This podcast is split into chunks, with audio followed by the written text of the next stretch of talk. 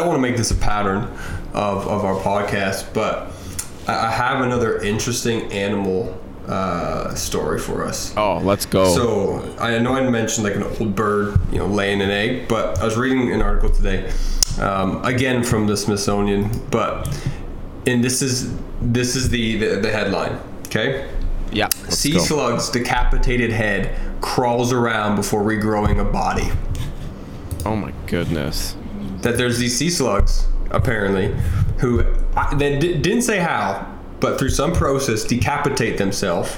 Oh, they, they um, do this intentionally. It, yeah. And then, and then the head, like, crawls around, eats, begins eating algae and stuff, and over time grows a new body. So, so how big are these sea slugs? Like how? Just... Like small, okay. like small little slugs. Tiny. Yeah. And and one of the theories is because it, it can help get rid of parasites or something that, that's in the body, so like it helps replenish them and, and, and whatnot.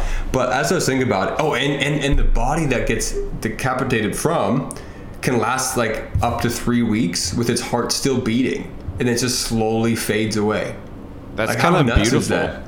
Like slowly fading out. And then, and then, yeah, then the head regrows a new body, and it just continues. And I think the reason why I thought this was hilarious was for two reasons. One, because, like, sometimes, like, our kids love nature. They mm-hmm. love learning about animals. We I joke about it all the time with Weston, you know, in sermons that he just he loves animals and whatnot. So we always learn all these different facts and, like, you know, platypuses, like, glow under U V light and all this different stuff, right? But then, but this one is just like, you know, God had to be bored that day. Oh my goodness. Right? Like, like, okay, he's like, okay, a slug cuts its own head off and then regrows a body. Anyone, anyone want to do that do, one, do right? You, do you think that God had like a sermon illustration in mind when he made that slug? Do you think there's like something he's trying to say about? Jesus did say, right? It's better to lop off your right hand than to go into hell with two ones. So like maybe it's just like, just be like the sea slug, cut off the parasite of sin, and regrow a new body. The old is gone, the new has come. How oh, many can like we pull that. out? We're here. Amen. How many can we pull out here? Right? It's there. There's some kind of rebirth thing happening there. But then here's the other reason why I thought it was hilarious, right? Mm-hmm. Imagine we had to do that as human beings. Like, just, just imagine people's heads just, like, rolling around, eating things until, like, a little body grows back. I feel like that is just That'd be, a thought that... We, well, I'll that, tell you maybe, this. Let me laugh a little bit. We wouldn't have professional sports if that were a thing. No, like, imagine, imagine that happened during a game. Or just, like, midway through the season. Oh, yeah. Yeah, so-and-so is out with an with a lower body uh, removal. He only has a head right now. Uh, anyways... I just thought that was a funny story, and I wanted to bring some joy to our listeners. That that is, that is cool to think about, because like I think uh, I mean there's a lot of animals that like obviously there's lizards that like can regrow their tails and whatnot, and and even like worms, I guess, like if you split them in half, the one well they both kind of wiggle around both halves. I don't even they know do. which one's the head and which one's the tail, um, but. Uh, Yeah, like it's like when you apply that, it's like what's the human equivalent of that, and it's just it's insane to think about. Even actually, this is one that I think about a lot, and it's not even it's not even as extreme. But like I look at my cat, and she's got a tail, mm. and she moves that tail, and she expresses so much emotion yeah. with that tail too. It's like True. What does that feel like? I can't I can't even imagine like to be able to control this thing that just hangs out like above my butt, like yeah, like a tail would be interesting, right? It can, it's it's literally like that third arm, right? How how would we, how much different would, would we function if God was like, yeah, you guys actually need three arms, right? And what would that be like? Like, who knows? And why only two? Like, why only two? Is is mm. is there like some specific advantage with only two arms that we that we don't realize? I mean, God created those angels that have like seven arms or something, right? Like, or is it twelve? I don't know how many arms. But wings and eyes all yeah. over their body, like why didn't we get and that? Four heads, yeah. What, right? What's the well, significance uh, of two? I, I don't know. You some kind of like I, I have no idea. I'm not I'm not gonna theologize on that. But um, hey, you know who knows? Maybe in, in the new heavens and new earth, you know, you can get all the arms you want. Probably not, but you know, you can dream. We can dream. Ladies and gentlemen, The Cast.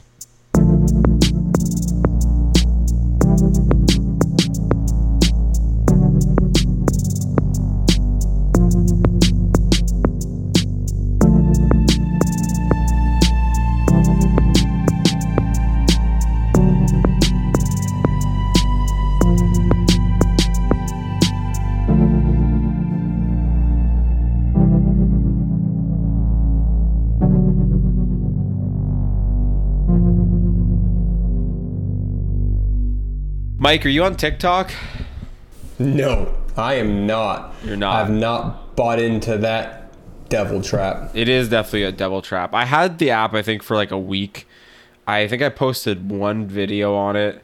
I posted a video of um, a Taking Back Sunday concert I went to, and there was a dancing, like someone in a mascot suit, like this. It was like a lion or a dog or something, and they were just dancing. And then I put a Hillsong song over over top of it, and it, classic. It, was, it had a very funny effect. Very redeeming of you. Yeah.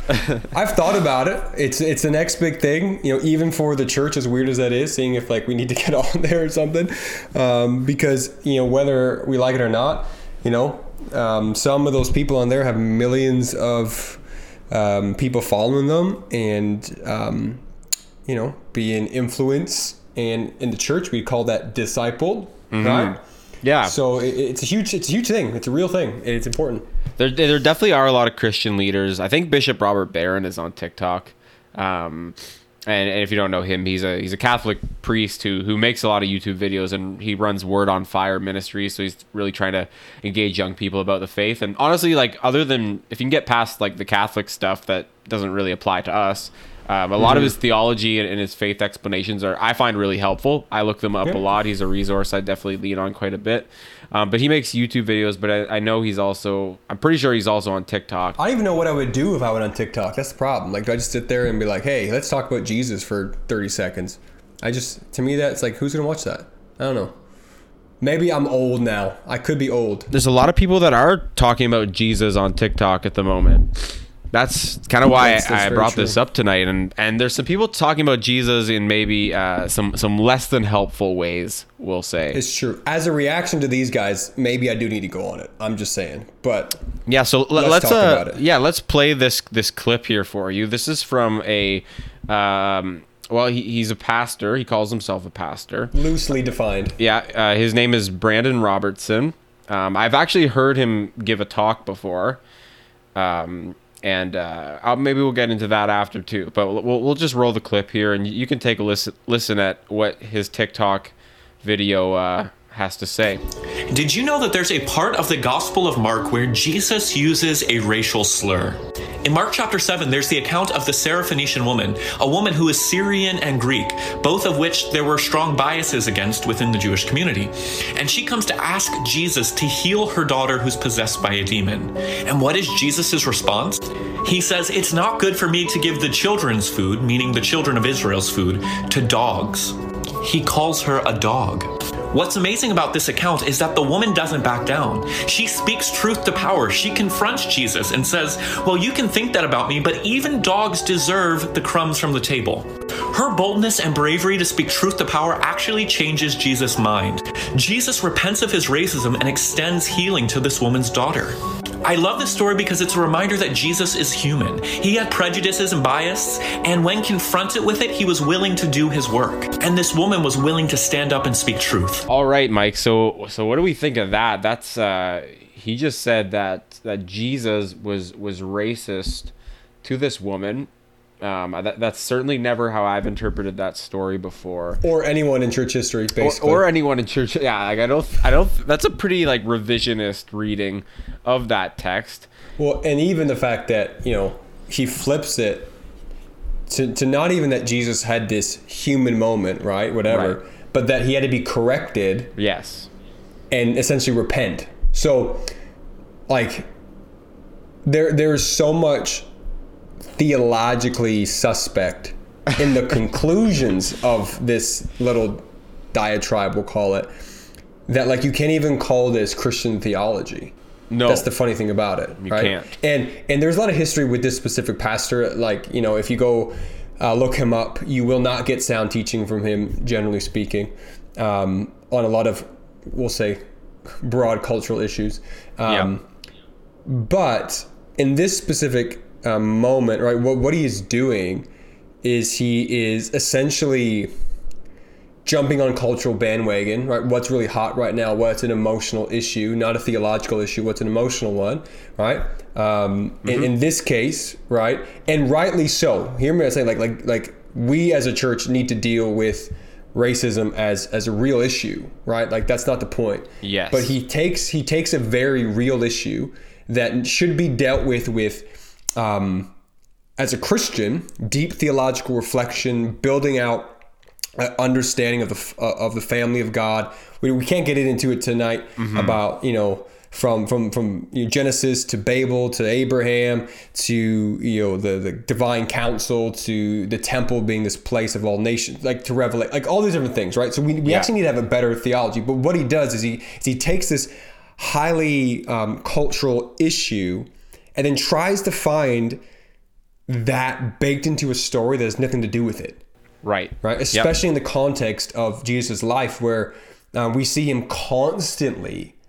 Constantly uh, going against cultural um, norms around around race. In fact, with with the with the woman at the well, for example, right? Yep. There's this huge one where he breaks every social barrier that was put up just to have this conversation with this woman, right? So we so we know in the in the life of Jesus, this reading of Scripture is just so ridiculous.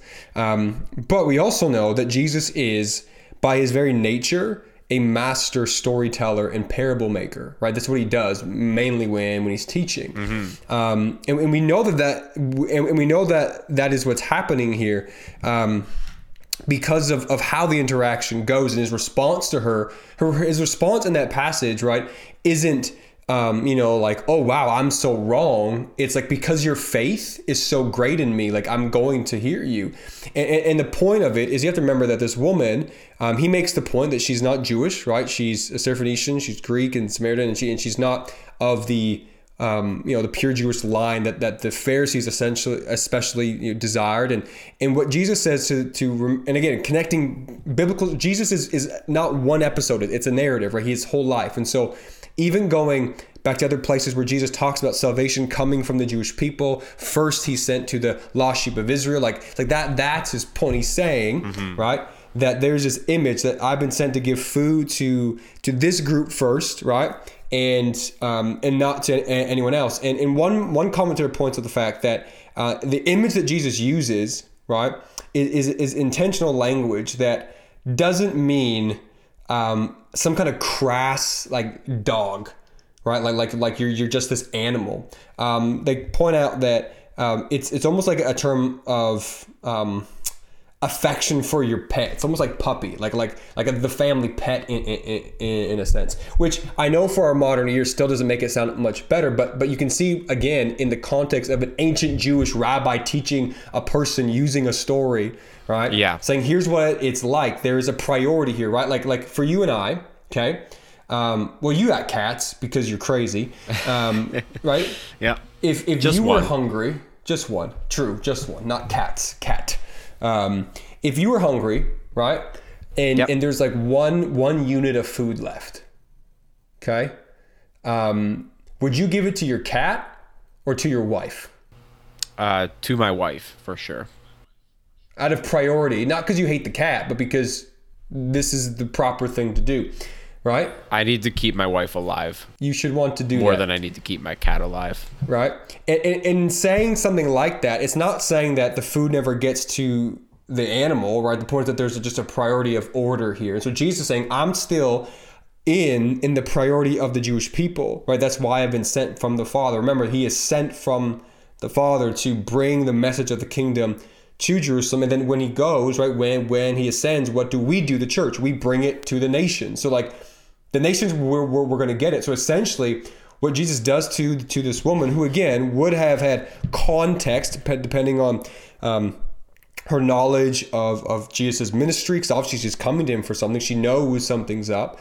That her belief that essentially what she's doing in this text is. is a precursor of the Gentile movement, that, that she's saying, like, yes, I know one day, you know, the Messiah will come to all people, but like, I, I need him now. Right. I, I'm, I'm hungry for it now. Yeah. There is a now and not yetness at work in this text. And so Jesus, again, yeah, I can totally understand. And, and, and there have been times when I've less understood this passage, where I've, I've had that little bit of a weird modern, like, Uh, a reaction to it, like, whoa, that's like that is kind of mean, right. Jesus, yeah, yeah. right? Importing your and, own and, experience into the text, exactly. Yeah. And so we are not ancient, you know, first century Jewish people dealing with a rabbi um, arguing about the the the what we call redemptive or salvation history, right? Yeah. Um, and and the point of Jesus again is his response is not one of repentance, but one of of of um, well, just reacting to her faith, saying, "Yeah, wow, like there is faith in you. You haven't seen this, and, and so you know your daughter's going to be healed." Um, and her response again, too. This is interesting, right? Like, I, I made the point in a sermon, I guess it would have been a couple weeks ago, that human beings, you know, although culturally we're different, and we have, um, you know, technologically developed, the human heart is still the fundamental human heart. Right? We still are. Yep. And and rejection, whether it's two thousand years ago or now, it feels the same, right? Sometimes we, we experience mm-hmm. it differently depending on culture, honor, shame, culture, individuals, culture, all that different stuff. Fine. But like if Jesus was being ruthlessly racist to her, you wouldn't necessarily expect her to respond the way that she did, right? Entering yeah. into the story with him. Saying, well, no, but even even the puppies, even the dogs eat the crumbs. Like, I want that. Like, right. If he was being as like ruthless as this guy's trying to make him out to be, this this this this privileged, you know, you, you know, male dominant whatever, then her response is is is inappropriate for that level of sin, right? Yeah. And she's not speaking truth to power. She's like engaging the story, right? Yeah. And so I just I just think this is a. A, a modern misreading to find somewhere in the gospel, trying to make Jesus almost like more human. Like again, he said he's human, and he is. Jesus is truly human, but he's the best human. He's not, right. He's not. Well, the racist, human, not the this, humanness like never comes to the point of contradicting the God nature, as far as sin goes. Like the the one of the things we confess as Christians is that Jesus was God and was sinless, and um, like the Bible says he was sinless, and. Like, we're not going to, like, we're not going to make a new theology from one story that we're that we're misreading. Like, th- like this story shouldn't change our minds about the fact that Jesus was sinless, and we should, if we're if we're coming to it with a like a harsh reaction, like you Mike said, like you maybe sometimes have, importing your modern uh, reading of it into that, should cause you to question the way you're reading it, not question Jesus or what the story is saying. Like assume assume you're wrong, let the scripture interpret itself. Uh the scripture says Jesus was sinless. Okay, well, so we're not going to assume that this was a, a case of him sinning then. One hundred percent the Bible interprets the Bible, exactly, right? and and what I'd say too is, like, I think it's so funny um how progressive Christians like like this guy and and fundamentalist Christians at, like they seem like polar opposites, right? But their their problem is essentially the same. The same. Yeah. That they, they read scripture how they want to read it, or how they in twenty twenty-one uh, receive need it at face it. value. Yeah, I need to read it, right? And so, and, and even just like putting all scripture at, at the same level with no no context. So anyway, like it, it's really, they're kind of no different. They just, I guess, want to take it in different places. Because what we need is is what we I like to call a conjunctive theology, a theology of tension, right? The problem with the fundamentalists and the progressive, I don't even like calling them progressive because that has so much like stuff in it. These liberal. Well, progressive liberal has this. Christians. Yeah, progressive has a connotation of being good, and uh, there are maybe some positives that come with their way of there looking at things, but uh, but. Uh, it doesn't. They're not. They're not inherently better. No. Anyways, right? Is, is what they do is they fall into the trap of of collapsing attention, a proper tension in the faith, right?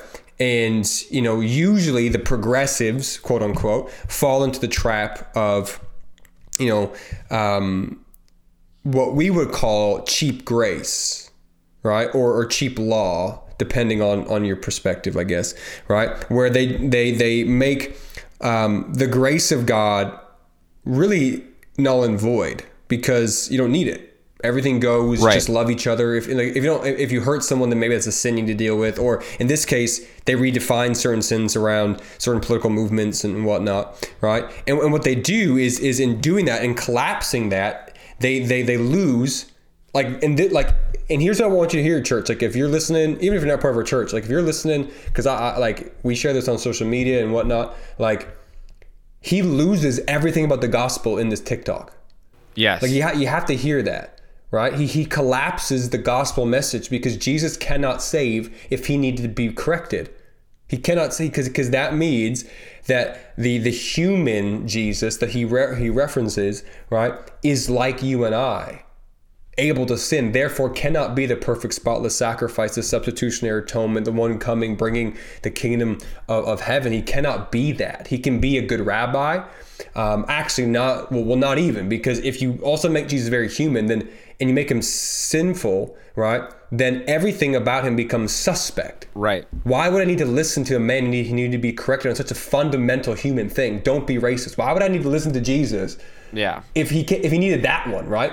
And and not and so it removes it removes his credibility. It removes the gospel because God cannot save us through Christ a, any longer, right? It, it it falls into so many traps of heresy that like it, why you call yourself a Christian at that point? Call yourself something different, right? Uh, you know, a Jesus-centered spiritualist or something, right? And and like you lose all of that. And the same thing happens on the fundamentalist side, right? Because you collapse into this all truth, all justice, like my way or the highway, King James only, and overalls, and Jesus becomes this warmongering like fear-based thing, and you lose the gospel. You lose the good news that in Christ I am no longer condemned for any of my sin, any of my sin, right? And and so we have to be careful. I know we're, tonight we're talking mainly about the progressives because of the absolute lunacy of some of their theology, but it is the same end, right? It looks different, yeah, but it's the same place, right? Yeah. So I I uh, I think we've definitely established that this is a theologically uh, empty and problematic TikTok that should be ignored. Um, and if wildly you see, popular. Uh, yeah, yeah. I mean, I mean, I've seen it. I've seen it getting a lot of ridicule, but definitely this this genre of TikTok is quite popular. Um, th- there's another TikTok which I'll I will play for you now, um, which is also by someone who is who calls himself a Christian or an ex-evangelical or a deconstruct. deconstructionist um, and uh, just take a listen and see if you find anything theologically problematic about this. So long as nobody's being harmed, everybody's choices are acceptable. If my choices make you uncomfortable, that's your problem to solve. It doesn't mean that I have to change anything about me. You thinking that you are the arbiter of acceptability is really just evidence of your superiority complex. All right, so this is this is someone else who um, is considers himself ex-evangelical but still Christian. Ex-evangelical meaning obviously ex-evangelical. So it, mm-hmm. there's kind of a whole crowd of people on social media that were kind of, you know, hurt by the church or or just grew grew away from the church or, or whatever, and and kind of deconstructed their faith into believe basically believing in a God of kind of their own making uh, that maybe loosely yeah. resembles Jesus. Um, and I don't want to, I don't, so I don't want to be, I want to be sensitive to this too. Cause like, I actually, I actually think I'm fairly well equipped to talk about it because probably like fifty percent of the people that are Christian that I follow on Twitter would fall on the like more theologically liberal side of the camp. So I, I'm not like in some conservative echo chamber, and I'd actually like, I consider myself in the grand scheme of things, a theological conservative, basically like affirming the, uh, affirming the creeds and basically treating the scripture as authoritative makes you a theological conservative at the end of the day, um, which is kind of nuts because um, whatever. Anyway, I, I have listened to a lot of people that have kind of gone down the deconstruction path. And I think I think the idea of deconstruction, like basically basically what it is, is you try to root out, you know, the harmful elements of your faith. Okay, well, if the har- the harmful elements cannot be the essential elements, or else you're just rooting out the parts of your faith that make you uncomfortable. And so this TikTok that we just played is basically someone that's come to the, the end result of all of this, that there is no morality. It's all morally relative. And um, who are who is anyone to say that that what I'm doing or how I'm living my life is wrong? And truth just basically exists within me. That's that's kind of the that is the end state of mm-hmm. deconstruction. If you If it, basically, if it's deconstruction without any kind of reconstruction, it ends in destruction. Well, it just it's it's it's ambiguous spirituality. Yeah, that that is that is what you are left with. That's what I would call it. And I would say, like, I'd say there's parts of so deconstruction. If if what you mean by that is in terms of like actually re- taking out some of the harmful aspects of your faith, because hear this, like the church and and the, the Christianity that you know it doesn't just shape culture. Like, it will be shaped by culture inevitably. And and with that, it's going to bring in some harmful aspects of the culture that it is kind of living in. So, like, for example, in the U S, like the the the mingling of of uh America and and the nationalism and Christianity, like, that's something that's worth taking out of your faith. That's, those two things need to be decoupled. But you don't decouple the the cross or or the atonement because you find it uncomfortable. Right? Then then you're left with a house of cards that that ultimately collapses. And and so I, I the, the problem is these kinds of TikToks are very short and punchy. They lack a lot of nuance. Um, and, and these people are, mm-hmm. by calling themselves Christians, mm-hmm. are also, like, misrepresenting the faith out there on social media to tons of people, including Christians, who are like, oh yeah, I always that always did make me uncomfortable yeah. about the church. Maybe maybe that's not true. Maybe these people have it have it right. And and really, I, the danger I see is it's just the, it's the blind leading the blind. Because I get it. The church has hurt people. I get it that the parts of our faith are maybe a little bit hard to swallow sometimes. Hell is hard to swallow. I I have a very hard time swallowing hell. That is a, like, I'll admit that. The, even like the aspect of that that is like eternal conscious torment. Like, hell makes me feel really bad. Um, but it that doesn't mean it's not true. As it should. Yeah. As it should. Like, if if you enjoy the idea of, of, of hell, then you need to question yes. your compassion. Um, but if you reject it, you need to question your understanding of justice. Right? So, so there, there is a, this is a cultural thing, right? Hell is a big problem for prosperous Western people. Yes. Who are pluralistic and just want everybody in, right? You you go over to other cultures, you know, the, the the the Middle East and whatnot, right? They don't like Jesus because he's too gracious, because mm. he lets anybody. That's right. Like, so, like, you know, I think we, we have to remember that even our hangups theologically are often culturally conditioned. We're not, like, in this TikTok, right? She's like, or Instagram, whatever, right? No one's the arbiter of truth or whatever. Well, Jesus actually is, you know, and and and we have to recognize that yes, there are blinders on.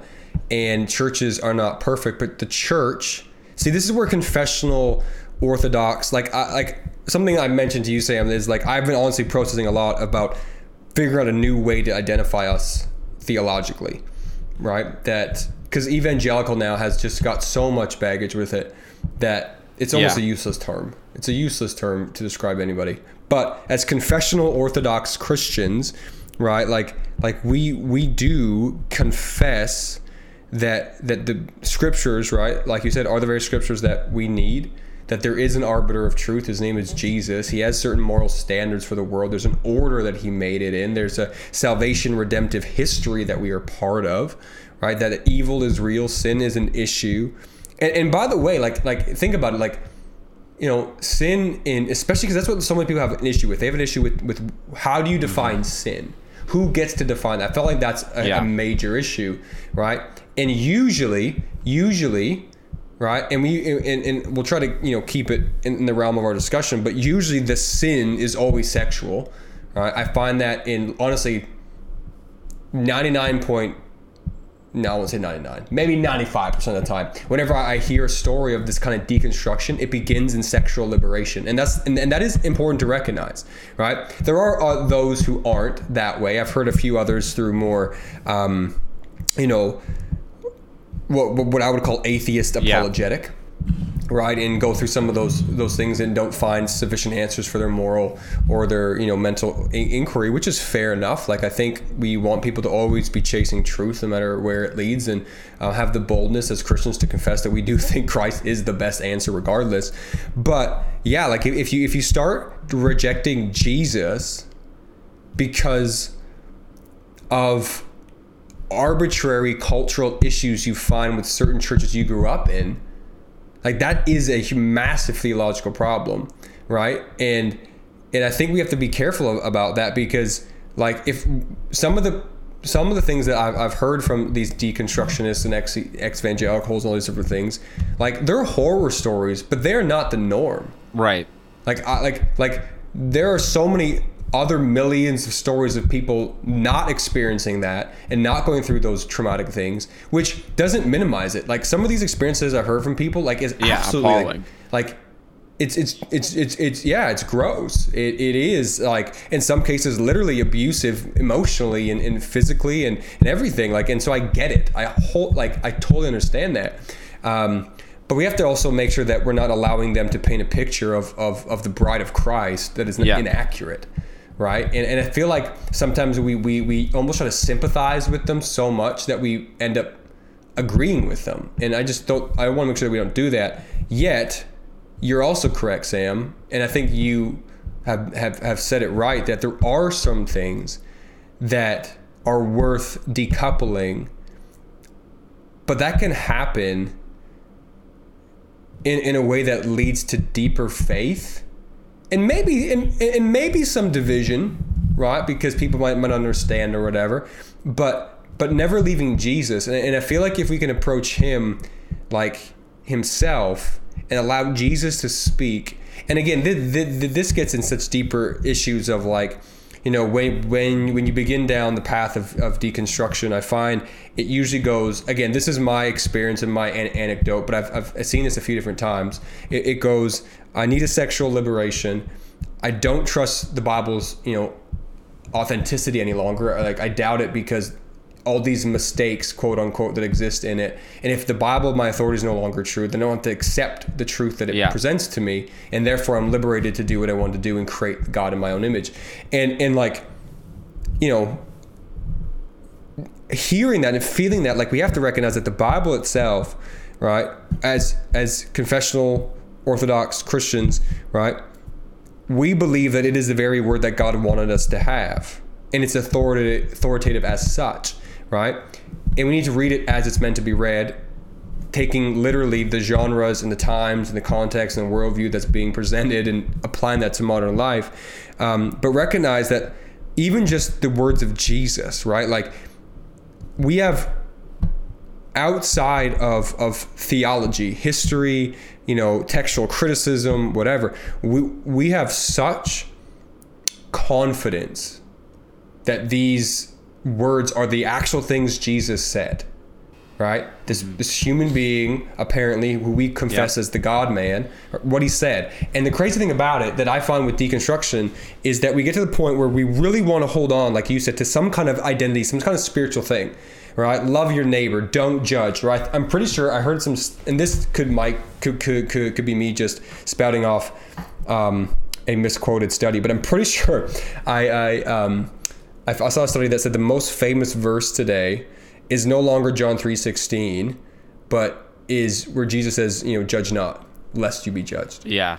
And and how that even just speaks to the shift of our approach to, to Christ, right? It's no longer the central message of God's love in Christ displayed on a cross. It's, you can't right. judge me. That's that's what my bro Jesus said, right? And the problem is, Jesus also said, you know, that to reject him is to perish. Yep. Right? Sermon on the Mount, to not build your life on him is, is destruction, is hell, right? That, that, you know, he is the way, the truth, and the life. He's the new temple. Out of him flow rivers of the Spirit. Out of, you know, he he's going to raise up the temple in three days. He's going to destroy, you know, the works of the enemy. He saw Satan fall like lightning before Abraham was. I like he like you cannot you cannot possibly be an intellectually honest person and remain yeah. kind of Jesus-liking yeah. if you take Jesus seriously, right? That's the problem. Like, there's no neutral option when we come to Christ. In fact, when this podcast goes live, um, I would have just preached a sermon where I talk about this for a few minutes, that, like, Jesus doesn't give us a neutral option, right?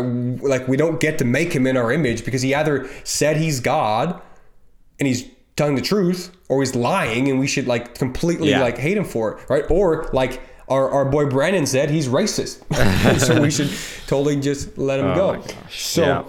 um, I think we just have to recognize that that is, is a real issue that we need to deal with. And and I I, I agree that the temptation um, to reject a a cultural expression of the Christian faith as the expression of the Christian faith is sometimes difficult to wade between, right? Because again, even even just take like, you know, we talked about, the, about about about this before, but you know how like in the West, especially, I've noticed, you know, whenever things get really bad for Western Christians, it's the end times all of a sudden. Yeah. Right? As if the church hasn't been persecuted in Iran and Iraq and China for thousands of years, right? Like since it started there. Yes. Right? Like, like in, in how we, like, we need to decouple that crap because that's just bad theology. And, and, and so like ethnocentric theology, it's ridiculous, right? It's West. It's so it's, anyways, right? So things like that, like you said, nationalism that gets taught into it.